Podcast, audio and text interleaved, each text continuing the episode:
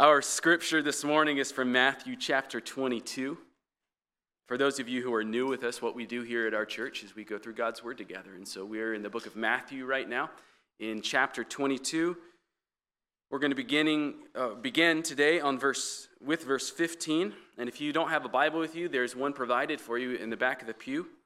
You will find this morning's text uh, on page 827. Page 827. Then the Pharisees, verse 15, then the Pharisees went and plotted how to entangle him in his words. And they sent their disciples to him, along with the Herodians, saying, Teacher, we know that you are true and teach the way of God truthfully. And you do not care about anyone's opinion, for you're not swayed by appearances. Tell us then what you think. Is it lawful to pay taxes to Caesar or not? But Jesus, aware of their malice, said, Why put me to the test, you hypocrites? Show me the coin for the tax. And they brought him a denarius. Jesus said to them, Whose likeness and inscription is this? They said, Caesar's. Then he said to them, Therefore, render to Caesar the things that are Caesar's, and to God the things that are God's.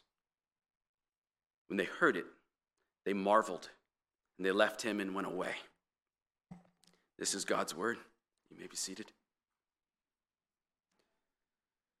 Lord, as we open your word together as the body of Christ, and there are, Lord, I know those who have come today who are not a part of the body of Christ and who are wanting to know who Jesus is, exploring Jesus, testing Jesus, questioning Jesus. But I pray that you would speak to both of us. Those of us who are in Christ, help us to better know our Lord and Savior through your word. And those of us here who have gathered who are not in Christ, Lord, show them Jesus. Show us our God created duty to worship Jesus. And let Jesus be glorified this morning. In Christ's name, amen.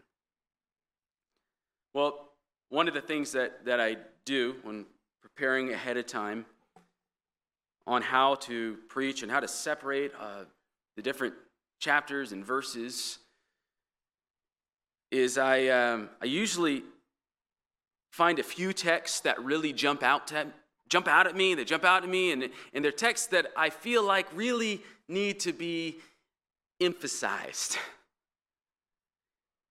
And going back to more than a year ago when I was starting to separate Matthew out, I, I already knew that this was one of those texts that I wanted to have its very own Sunday. After all, many of us have heard this saying of Jesus before. It's one of his most famous sayings. Even non Christians have heard this saying of Jesus. And you can see why this would be really a well known saying, can't you? That, that pay to Caesar the things that are Caesar's line really jumps out at us, especially in our political climate, especially in our state. After all, we Californians pay a higher gas tax than anyone else in the country. We pay more income taxes than almost anyone else. We pay higher property taxes than most other people in the country. And so, taxes and what we owe to Caesar or the state, and we'll use those words interchangeably today, or the nation, this is especially relevant to us. But when we really immerse ourselves in what's going on between Jesus and the, those who are opposing him here, we realize paying taxes isn't really what this text is about. It's certainly a point that Jesus is making, and we're going to talk about that. As long as we live in the world, death and taxes, right? That's a certainty. But, but paying taxes is not the point of what Jesus is getting at. At the end of this interchange between Jesus and the Pharisees and the Herodians, when the Pharisees and the Herodians walk away marveling at what Jesus has said, their, their wonder is not that Jesus answered, Yes, pay your taxes, without really saying yes. They're in wonder at the second answer he gave render to God what is God's. That's what's being highlighted here, and that's the main point of this text. Render to God what is His. But to see that as the main point, we together have to do a little bit of work, okay? There's a lot of political context here, there's a lot of historical context here, and we've got to uncover that in order to really understand the text. And there's also context here, just like literary context. In, in Matthew's gospel, this text is, is a part of the, the gospel, according to Matthew. It's, it's a part in, in recent chapters of this ongoing back and forth between Jesus and these religious leaders in Jerusalem. The religious leaders had confronted Jesus. They've asked him this question Where does your authority come from? And Jesus returned their question with a question of his own, and then they kind of had this stalemate. And so then Jesus broke the stalemate, stalemate by going on the offensive. And he had three parables for them. And the point of Jesus' parables was that Jew, the Jewish leadership was guilty. They were guilty of living in unrepentant disobedience to God, and worse still, they were guilty of rejecting Jesus as the Messiah. And Jesus, if you remember this, the past two weeks, Jesus was saying, because of your guilt, judgment is coming. And in response, they have nothing to say. They're speechless. They have no argument. No, there's no ground to stand on because everything that Jesus said was absolutely true. All they can do is, all they can think is, we have got to get rid of this guy. We have to figure out a way to kill him because they have no defense. And that's what's happening here in verse 15. Matthew says the Pharisees went and plotted how to entangle him in his words. And that, that, that plotting, that they're gathering together and plotting, that is literally, they're conspiring against Jesus.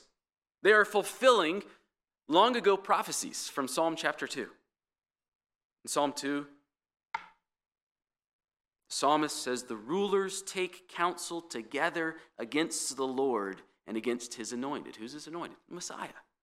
That's what's happening here. The irony is thick, isn't it? They're attempting to persuade the crowds that Jesus can't possibly be the Messiah by fulfilling messianic prophecies. That's what they're doing. They're trying to, to, to turn the crowds against Jesus, and they have to have a conspiracy in order to do it. Remember how the primary way that, that these leaders operate politically is that they gauge the crowds to, to determine how the, the crowds are going to respond. And then they answer questions accordingly. So it's the, what's, which way is the political wind blowing? Okay, well, that's how we'll answer the question. That's how they operate. Their regard isn't for the truth at all, is it? Their regard is for popular opinion. And as we saw a couple weeks ago, they have no fear of the Lord, they fear man. We saw them operate this way just in, in chapter 21. At the beginning of that interchange in the temple, Jesus asked them where they thought John the Baptist ministry was from. Right? And he caught them in a snare because if they said that John the Baptist ministry is from heaven, if they said he's a prophet, well, they would be admitting that Jesus was the Messiah because that's what John had taught. And if they said that John wasn't a prophet, well, they would upset the crowds because the crowds believed he was. And so, for fear of the crowds, they didn't answer the question. And then we saw this again after Jesus' second parable. In chapter 21, verse 46, Matthew said, And although they were seeking to arrest him, what happened? They feared the crowds. This is how they operate. This is how these guys think. They live and, and breathe fear of man. And given that this is central to how they think, they're going to test Jesus with a question that they believe will force him to think in the same way. they're going to force Jesus to reckon with the crowds. See, the crowds had very strong opinions about this issue of the Roman poll tax. In Israel at that time, the entire region was under Roman governance. We've seen this come up a few times in, in, Matthew's gospel. And there were essentially two groups among the Jewish people. There's more than this, but you could roughly divide them between these two groups. They were the pro Rome group, or the Rome tolerant Jews, and then the anti Rome group, or the, the Rome averse Jews. On the, on the pro Rome side were the Herodians and the Sadducees. And they tolerated Rome because while Rome was in power, they had power. Herod and Herod's family were, were appointees of Rome. They were appointed by Rome to rule as puppet governors over the territories. And then on the other side of the political spectrum, you had the Pharisees and the Zealots. And then there's one other group that lived in caves. They just kind of didn't want anything to do with anybody. But, but these groups were not friendly with Rome, they hated Rome. They believed that Rome's occupation of their country was a curse, it was punishment from God. So you can imagine, you have this is your political setting. With a political divide like this, when it comes to Roman taxes, well, there's going to be disagreements, aren't there? Sharp disagreements. And that's particularly the case with this tax, the poll tax, the one that is paid with a denarius. The poll tax, poll means person. Uh, it's a, always paid with a denarius. It's, a denarius is a, a roughly equivalent to a, a day's wage for the poor working class. So today we would say in our dollars, it'd be roughly $100. This was a tax that Rome enforced on anyone, not just in Israel, but on anyone living in conquered territory that wasn't a Roman citizen. That's why there were censuses, or censi. I don't know. Think, think about the census when Jesus was born. Luke chapter 2. Remember that? In those days, a decree went out from Caesar Augustus that all the world should be registered and all went to be registered, each to his own town, all the world. Rome took that census so that they would know how many people lived in an area, so they would know how to enforce the poll tax.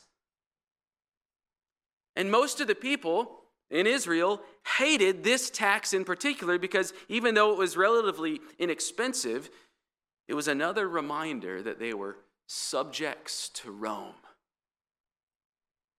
In fact, when Rome first imposed this tax way back in 6 AD, there was an insurrection, a revolution against the Romans, led by a man named Judas of Galilee. And this guy, Judas, not the same Judas with Jesus, neither one of them, an, he's a dead now. He taught that, that Jews could not be ruled by a worldly king, especially a Caesar, but that they should serve God alone. Well, the Roman army along with Herod's armies, crushed this uprising. And they crucified Judas. We can't really know for sure, but here in Jerusalem, when Jesus is speaking to the people around, there's probably people gathered around there who lost their fathers or their brothers in those battles. It was only 25 years prior to this. It's just speculation, but that kind of gives you a sense for the setting, doesn't it? Another issue at hand is the Messiah question.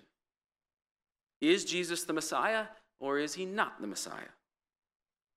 Well, the crowds, the popular expectation was that Messiah was supposed to come and overthrow Rome's control.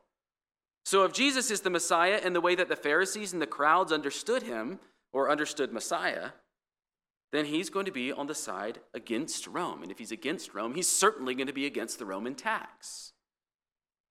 Because that tax symbolized Rome's dominion. So when the Pharisees on one side and the Herodians on the other side come together, the enemy of my enemy is my friend. When they come together to ask Jesus whether it's right to pay the tax, they believe that Jesus is either going to say yes, you should pay the tax, and so offend the crowds and lose the crowd's loyalty and prove he's not the Messiah.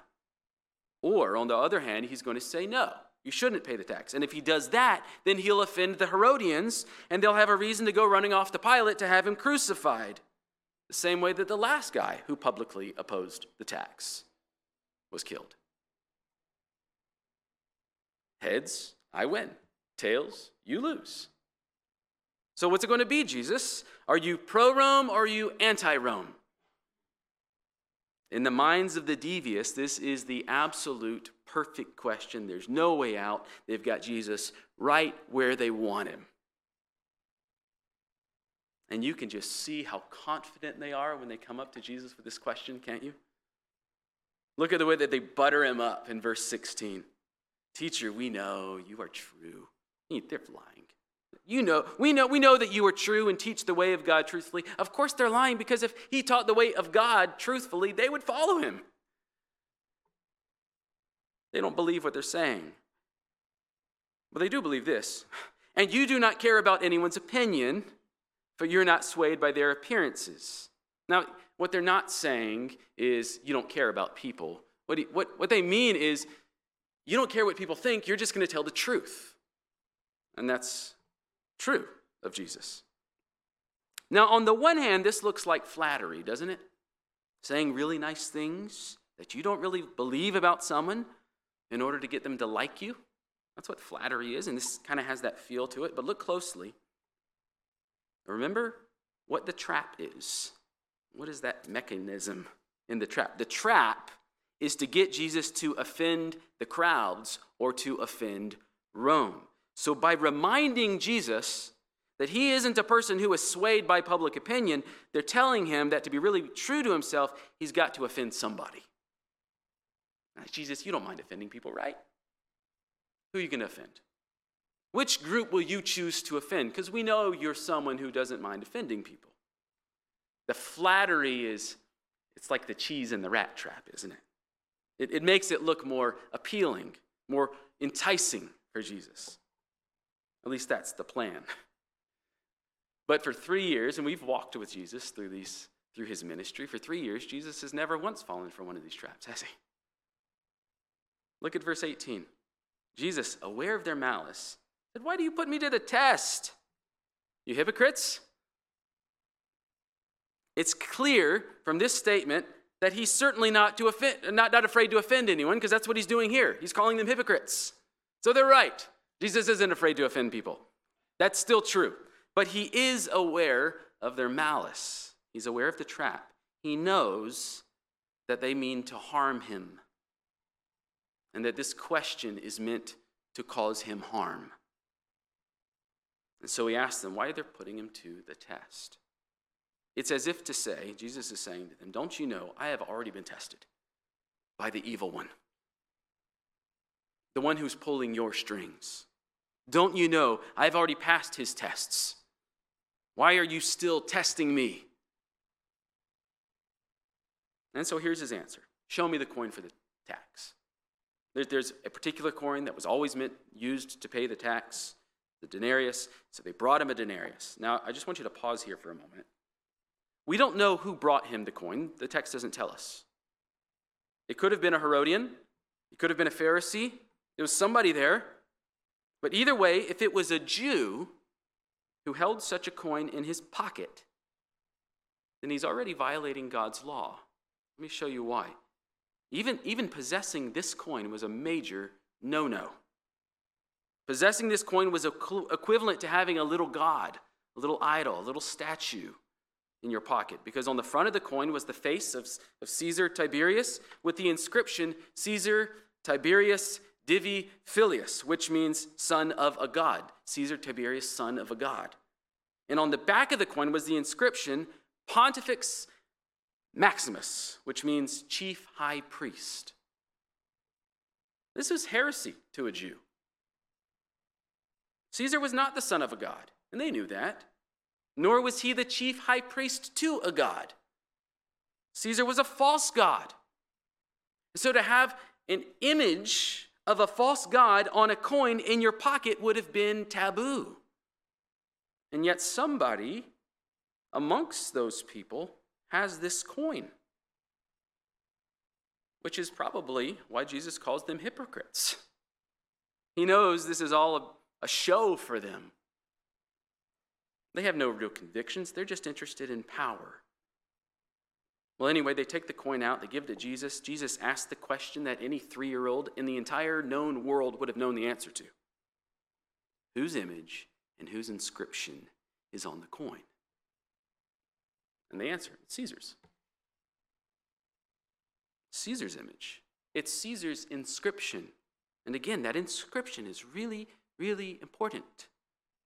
It said that Caesar was the son of a God. It said that he was a chief high priest. Don't forget that, okay? Squeeze that between your thumb and your forefinger and just hold on to it for later because that's going to become really important.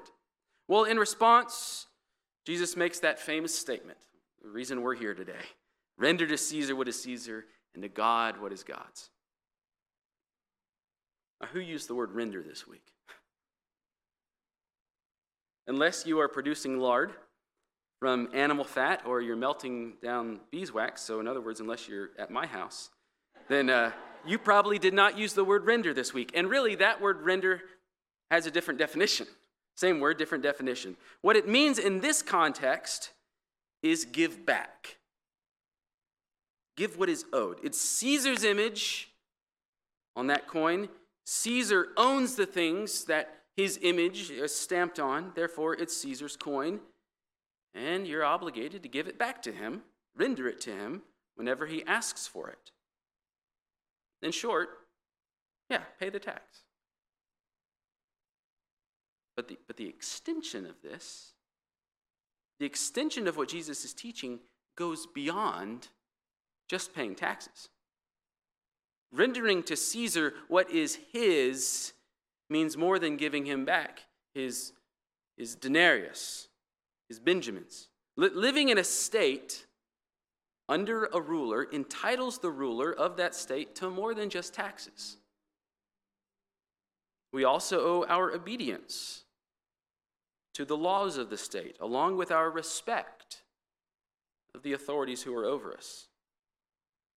And Paul makes this really clear for us in Romans chapter 13. And what I believe is happening in Romans chapter 13 is Paul is simply expounding on what Jesus is teaching us here in Matthew. So we're going to look at Paul's understanding of Jesus' teaching. And like we've said before, the best commentaries are the ones that are in the Bible. So we're going to use Paul's commentary of Matthew chapter 22 here. Romans 13, verses 1 through 8. And I'm just going to read this for us. Let every person, this is Paul, Romans chapter 13, verse 1, let every person be subject to the governing authorities for there is no authority except from God, and those that exist have been instituted by God. Now, that's really important. The basis for Paul's argument is that governments, worldly governments, human governments, are underneath God's sovereign control. All right? Now, let's keep going. Therefore, verse 2 Therefore, whoever resists the authorities resists what God has appointed, and those who resist will incur judgment. For rulers, are not a terror to good conduct, but to bad. Would you have no fear of the one who is in authority? Well, then do what is good, and you will receive his approval, for he is God's servant for your good. But if you do wrong, be afraid, for he does not bear the sword in vain, for he is the servant of God. There it is again. It's a servant of God, and avenger who carries out God's wrath on the wrongdoer. Therefore, one must be in subjection, not only to avoid God's wrath, but also for the sake of conscience. Okay, that's interesting. But why is this important? What's the application? Well, look what Paul says next. Because of this, verse 6, because of what? Because the governing authorities are servants of God, because they serve God, and because they're there for your good, because of that, pay taxes. For the authorities are ministers of God, attending to this very thing. Pay to all what is owed to them.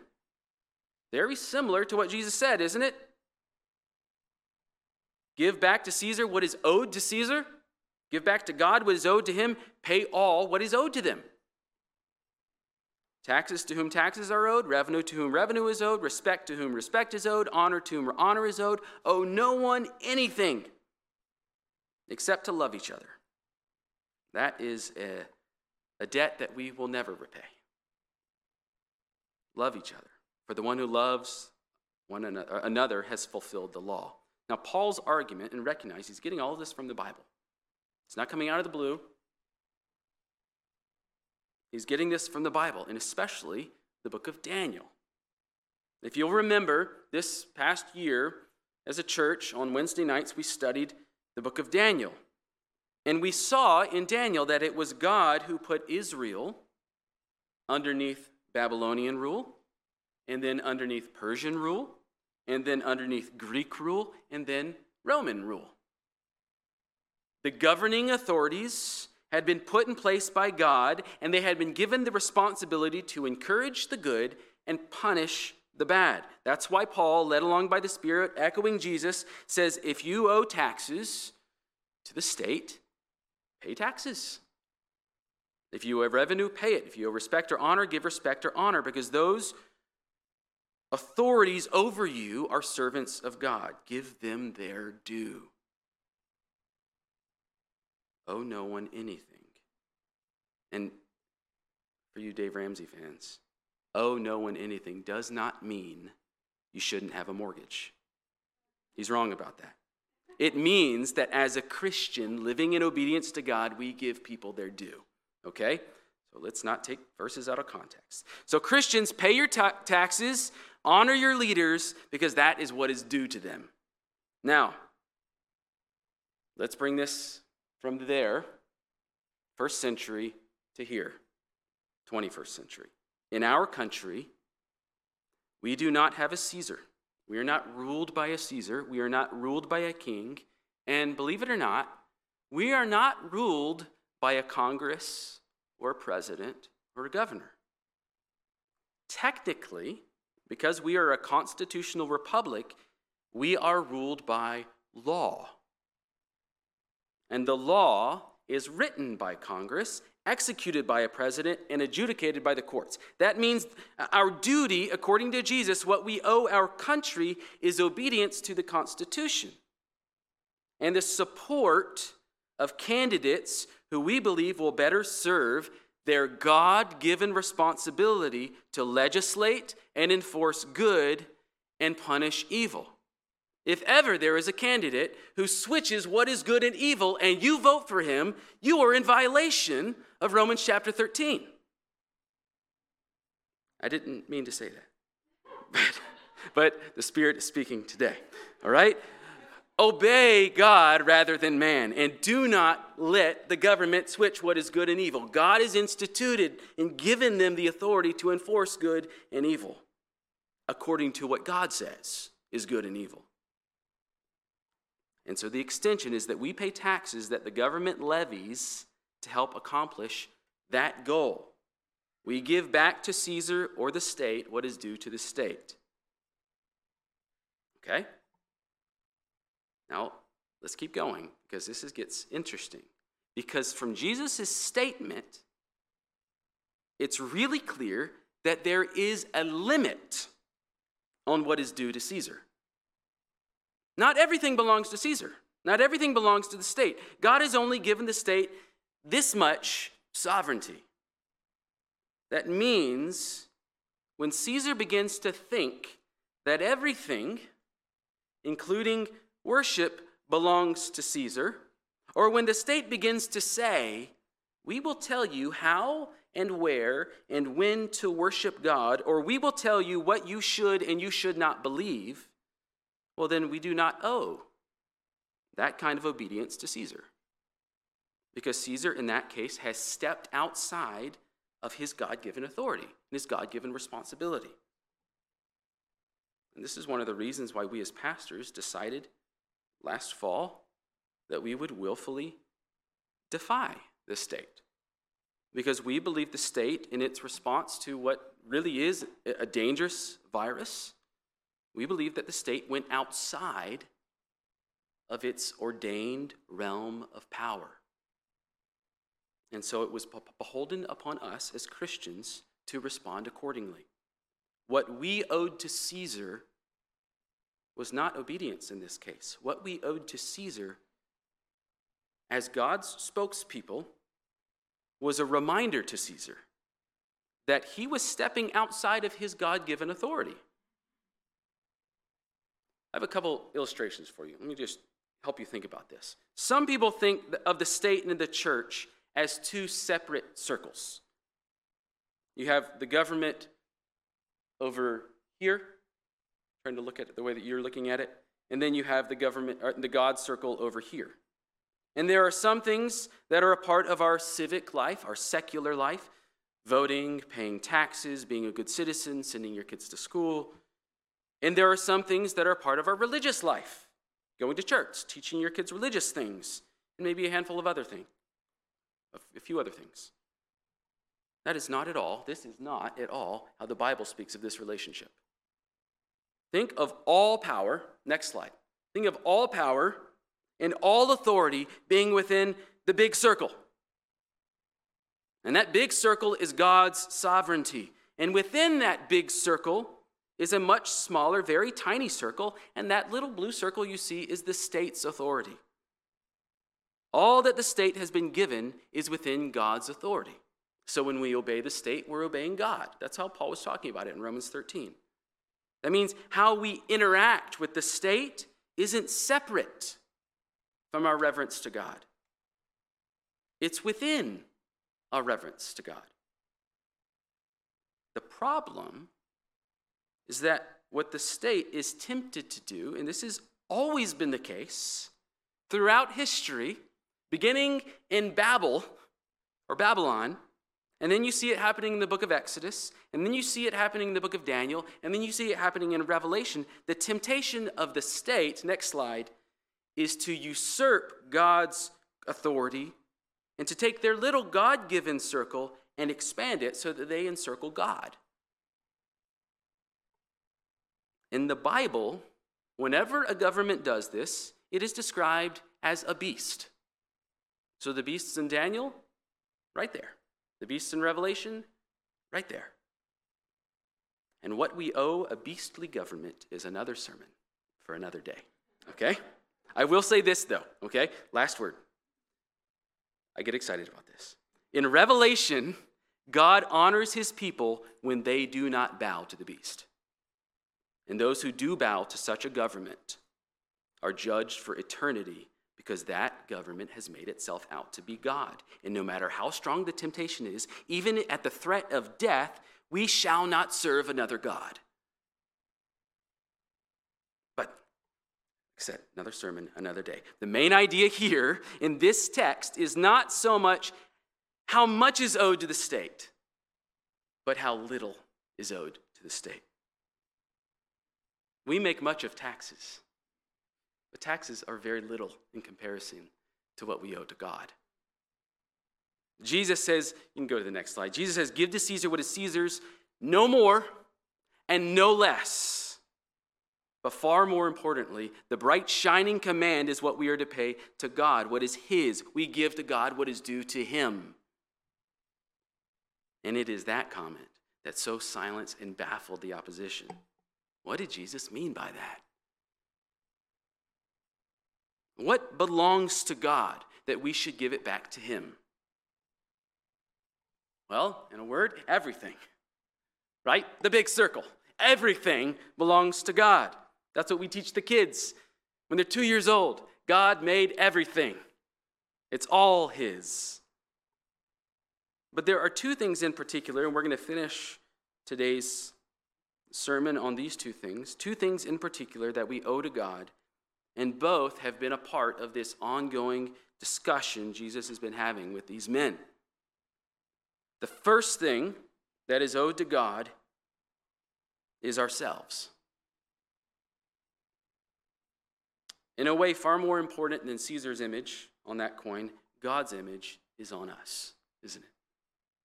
We are created in God's image, and so we bear his image. And so Jesus is teaching these people that because God's image is on us, we owe God ourselves. Give to Caesar the coin that has his picture on it, Give yourself to God because his picture is on you. Through and through, heart, mind, and soul, all of who we are belongs to God. That's why, in just a few verses, he's going to say that the greatest commandment, when the Pharisees ask him this question, you're going to say, What's the greatest commandment? He's going to say, The greatest commandment is to love the Lord your God with all your heart, mind, and soul. Why? You belong to God. God's image is on you. We're created for God's glory. We're created to make his name great. We're created to make his name magnified and above everything else. We're to show the world the big circle. We don't belong to ourselves, we belong to God. And the primary way that this works itself out in our lives is in our worship of God, in our obedience to God. We live to worship God, we live to obey Him. That's what is owed to Him. In the parable of the tenants, so chapter 21, verses 33 to the end of the chapter, we talked about this a few weeks ago. Those tenants in the vineyard owed their fruit to the master because the vineyard belonged to the master. Do you remember that? It was his vineyard. He planted it. He set up the guards for it, the, the towers for it. He put the fence around it. And he put tenants there to give him his fruit. The fruit was owed to the master. And Jesus' point in the parable was the fruit that was owed to the master was the fruit of obedience. In the same way that those tenants owed their fruit to that master, because the vineyard belonged to the master, friends, you and I owe our obedience to God because his image is on us. We belong to him. But if you'll remember, the tenants in that parable would not give the master what was due to him, would they? And so the master sent his son to them. And what did they do to him? Let's, let's read that. Matthew 21, verse 37. Finally, he sent his son to them, saying, They will respect my son. They owe the son respect. Just think of that. But when the tenants saw the son, they said to themselves, This is the heir. Come, let us kill him and have his inheritance. And they took him and threw him out of the vineyard and killed him. And that does bring us to the second thing we owe to God. We owe God allegiance to the Son. We're letting that parable sort of teach us how to understand what Jesus is teaching here. I told you a minute ago to hold on to that inscription, the image of Caesar. On that coin, and the inscription was Son of a God, great high priest. Well, what? Or rather, who is standing right there amongst the Pharisees and the Herodians? Who is the actual living, walking Son of God, great high priest who perfectly bears the image of God? It's Jesus. We read it in Hebrews this morning in our call to worship. Jesus is the radiance of the glory of God, the exact imprint, same word, icon, image, the exact image of his nature. And in the parable of the tenants, he's the son whom the master sends. And in the parable of the wedding feast, last week, he's the son whom the king is celebrating. The image of God is more completely, more purely, more totally, more truly in Jesus and on Jesus than on any other human ever, because Jesus is the Son of God. And so when Jesus tells the Pharisees, give to Caesar what is Caesar's and to God what is God's, he's commanding them Listen, this is what he's telling them. You need to recognize the image of God in me. You're rejecting me, but you need to see the image of God in me. You need to see the inscription that is on me, written by the Spirit, Son of God. And you must give God the glory that is due to him. Give him what you owe to him by honoring me as his son. That's the message. They can't. They can't do it. Last week, they wouldn't go to the wedding feast. The week before, they tried to kill the son. They cannot see the Father in the Son because they don't believe that Jesus is the Christ, the Son of the living God. So, what do they do instead? Well, in this case, when they heard this, they they marveled. Oh, he's Jesus, marvelous politician. He got out of our trap. He's so smart. He's so wise. What a good teacher this man Jesus is. And they left him and went away. Listen, if you see Jesus as the Son of God today, don't just marvel. Don't just marvel at who he is and then leave here and walk away. If you have sincere questions about Christianity and who Jesus is, ask your questions. Probe into the depths of the wonders of the gospel. God can withstand your questions. Ask them, but don't just ask questions to test Him and then wonder at the marvel of the answers and walk away. At some point, you have to reckon with whether or not He really is the Son of God. Remember how I said earlier we owe God ourselves? We owe Him our worship, we owe Him our obedience. Well, if you're not a Christian, there's some really bad news. You can't. You cannot give God what belongs to Him. You can't worship Him. You can't live in obedience to Him because the fact is, because of your own selfishness, you're too set on living for yourself and obeying your own desires rather than God's. And as a result, because you do not and cannot give to God what is owed to him, friend, you face you face his judgment. And that's where you're stuck. You owe God something that you don't want to pay back and you can't pay back. And you're stuck. That's called bondage. That's why it's bad news. But there's good news. Astonishingly good news. It's such good news that we call it the, the capital G, good news, the gospel. In order to save us from that judgment, God sent his son to us to purchase us from our rebellion. Since we couldn't give God what was due him, God gave us something that wasn't due to us. He gave us his son. That's why it's called the gospel of grace. We have received something that was not due to us, something someone we did not earn. And the Son, by his own self sacrifice, he frees us from our inability to worship God. He frees us from our rebellion against God, from that bondage we were talking about. In the Son, through the Spirit, we can rightly worship God. We can rightly honor God. We can actually obey God. Through the Son, we can give God what is due to God because the Son did it. And because the Son is so important to God the Father, and I think that's the wrong word, that's an understatement. Because the Father so loves the Son, because our salvation was accomplished through the Son, the Father's desire is that we rightly reverence and worship and give every bit of our allegiance and our honor and our love to the Son. Everything centers on Jesus. Give to Caesar the petty stuff that we owe to Caesar. Give God Jesus, which means honor him and worship him and obey him and love him. Everything centers on Jesus. This isn't about your taxes. This is about your affection for Jesus. Do you love him?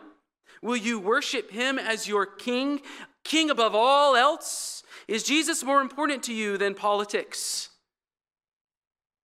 More important to you than taxes? Is he more important to you than yourself?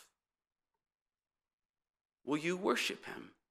Or will you just marvel and walk away? Worship him. Let's pray.